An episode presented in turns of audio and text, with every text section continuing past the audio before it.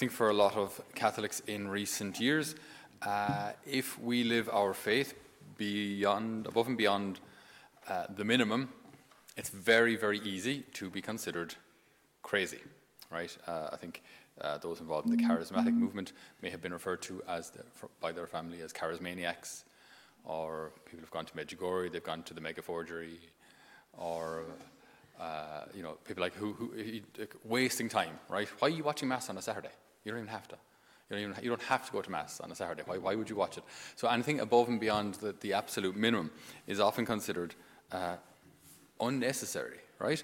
And then it can even go as far as to say it's, it's, it's, it's bordering on insanity, right? People can actually say, you're crazy you're crazy, ye tradies, right, for going to mass in a language you can't understand, and ye charismatics and the, you know, the, the Legion of Mary, all, all mad, the lot You know what I mean? And this is exactly Jesus' experience in the gospel today. It's such a short gospel, it's, it's kind of unusual. It kind of it, it ends uh, very abruptly. Jesus went home and there's such a crowd, so he goes home to his hometown and his, his family and his relations are there, okay? So it's normally the place where you go to, I suppose, repose relax. Such a crowd collected that they could not even have a meal. People knocking on the door. Is Jesus there? Is Jesus there? I've got a son or a daughter who's blind, handicapped, lame, uh, some sort of an issue. Uh, there's, there's, a couple of possessed people here. There's a paralyzed man, man with withered hand. Do you know, can, can he come out? Can, can, Jesus come out a sec? Uh, like the place was hopping, okay? And you can imagine Jesus being Jesus, helping all of those he could. So the place was being constantly interrupted and a stream of people through. And then, of course, people didn't have TV. So the neighbouring houses would have come out going, What's going on out there? And, and they would have all kind of looked and why are all these, why are all these sick people here? They're, they're infectious. Jeepers. What? This, this guy, he's, endangering our health by helping all these people. You know, you can imagine all like the, the, the, the I don't think society has changed that much. Um, but just, you can imagine how a bit of a hoo-ha it would have, it would have, it would have caused in the locality.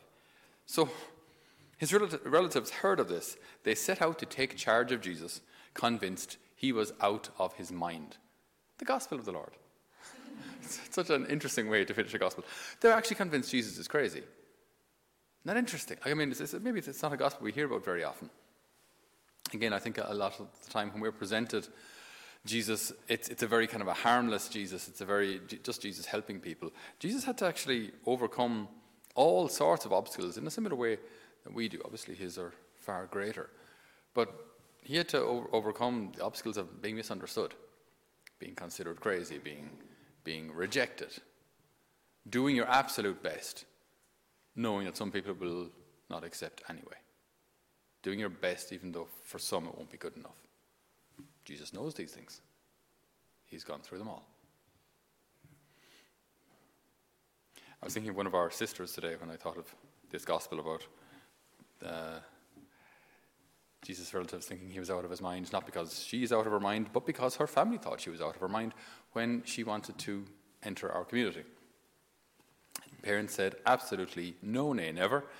And uh, so she climbed out the window one night and got a lift, you know how exactly, got some public transport, and made her way to the uh, formation house of our sisters. Uh, so they thought she was absolutely bonkers. Uh, in the meantime, she, she blossomed. She blossomed in the community. her family came to visit uh, repeatedly. Her dad, who wasn't a practicing Catholic, uh, never actually converted and actually passed away a couple of years ago, eventually came to accept it and see that this was actually good for her. That her, his, his beloved daughter was happy there. The mom then came to visit the community regularly and is still a great friend of ours.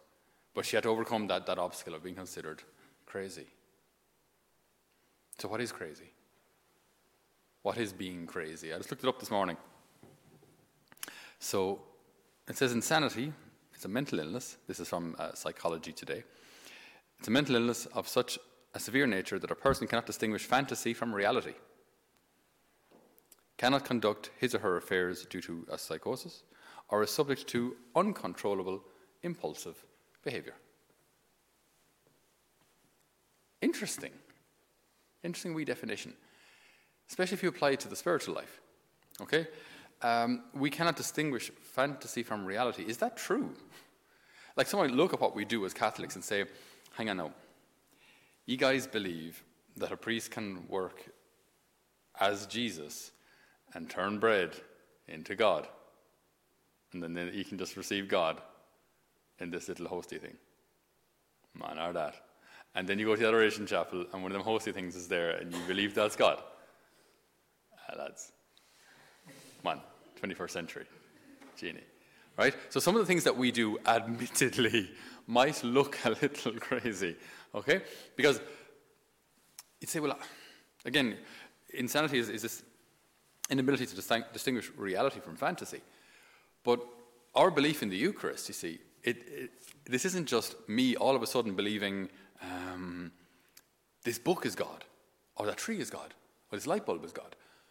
No, no, this is like a, such a long history of God preparing to reveal himself and give himself to us in this way. This was pre- prepared for millennia. So this isn't just a sudden thought of mine out of nowhere with no relation to anything else, just completely uh, indistinguishable from, from reality. No, this is, this is prepared and revealed by God. So even though, yes, it may look strange, what it actually is, is the theological word for it, is that it is supernatural. It's, it looks odd, absolutely, but that's because it goes beyond mere natural things. So it's supernatural. So our faith has lots of supernatural aspects, which doesn't make them crazy. It just means that they are fairly beyond our comprehension. You'll pardon the use of my example yet again, but our, our wee fish tank, our aquarium out there, them fish in there have no idea what goes on in the world outside and around them. They have, when we light the fire, not light the fire, when, we were talking, we were playing a game last night, Catholic quiz. That, like no matter what we could or would want to do, we could never explain to them what we're doing. that we're sitting around a fire playing a game. Like, how do you explain that to fish? Okay, just like it's just how how do you even start?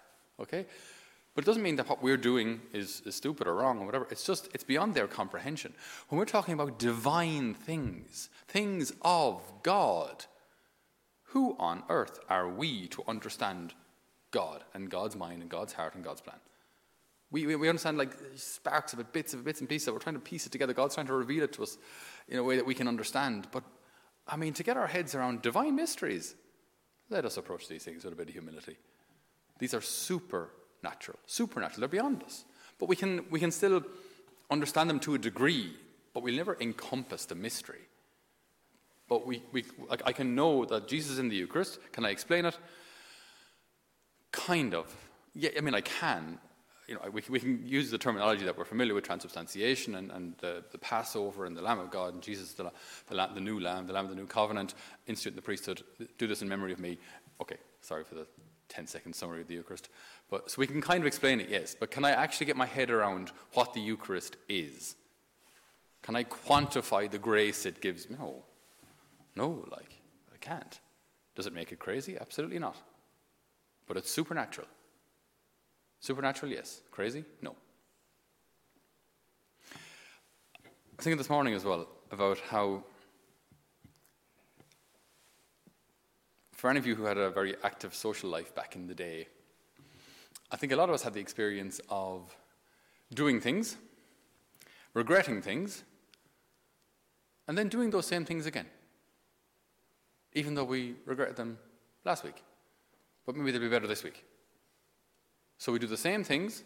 This is my simple definition of, of insanity that, that I had remembered from I don't know where.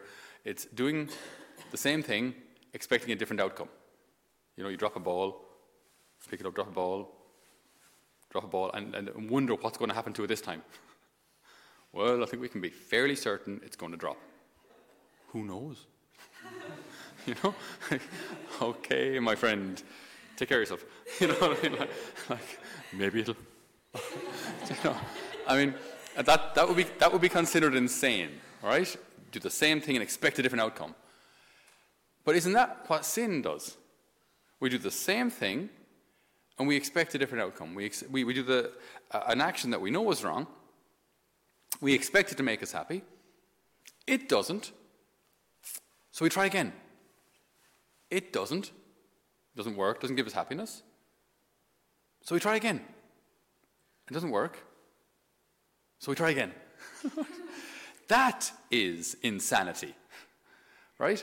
Sin is insanity to, to, to choose an action that, that harms myself or others or my relationship with God, it may be thrilling at the time. Afterwards, it leaves me filled with regret, not due to the church, due to my own conscience, due to my own heart knowing this isn't right. But maybe if I do it again, if I do more of it, if I do it more often, right? If one pint is good, 15 pints must be amazing. And we lose all sense of, of, of reality, all sense of like the big picture. If I choose myself every single day of my life, what makes me think that I will choose God on the day of my judgment? If I choose myself for all of my life, do I think I'm suddenly going to choose Him? Or will I choose myself again? So, our faith is actually the most real and most true, the most sane thing that we can do, possess, live. It's the most logical, it's the most, it's the, it's the wisest, it's the, the absolute best way to live. Because it's anything but insane. It's anything but doing things that we know are wrong and expecting a good outcome. That's insane. Uh, St. Francis de Sales, who's uh, fairly blunt at times, he says, The world holds us to be fools. Let us hold it to be mad. The world holds us to be fools. Let us hold it to be mad. I like that. Right? So they can point the finger at us and say, We're crazy, we believe in the Eucharist, we believe in priesthood, whatever, whatever will be next on the list. And we'll say, Yeah, but look at society. Look at where it's going, all this extra, all this freedom we have now. Are we happier? What are we doing with it? Are we building up a world where children are happy and safe? Where men know how to be men and act like grown ups and fathers and priests? Do we have a world where, where women know, know how to celebrate their femininity? Do we have a world that's oriented towards God, our ultimate good, our eternal good? Or do we have a world that's just constantly oriented around the next fix, the next pleasure, the next amazing thing, product, item of clothing that's going to make us happy?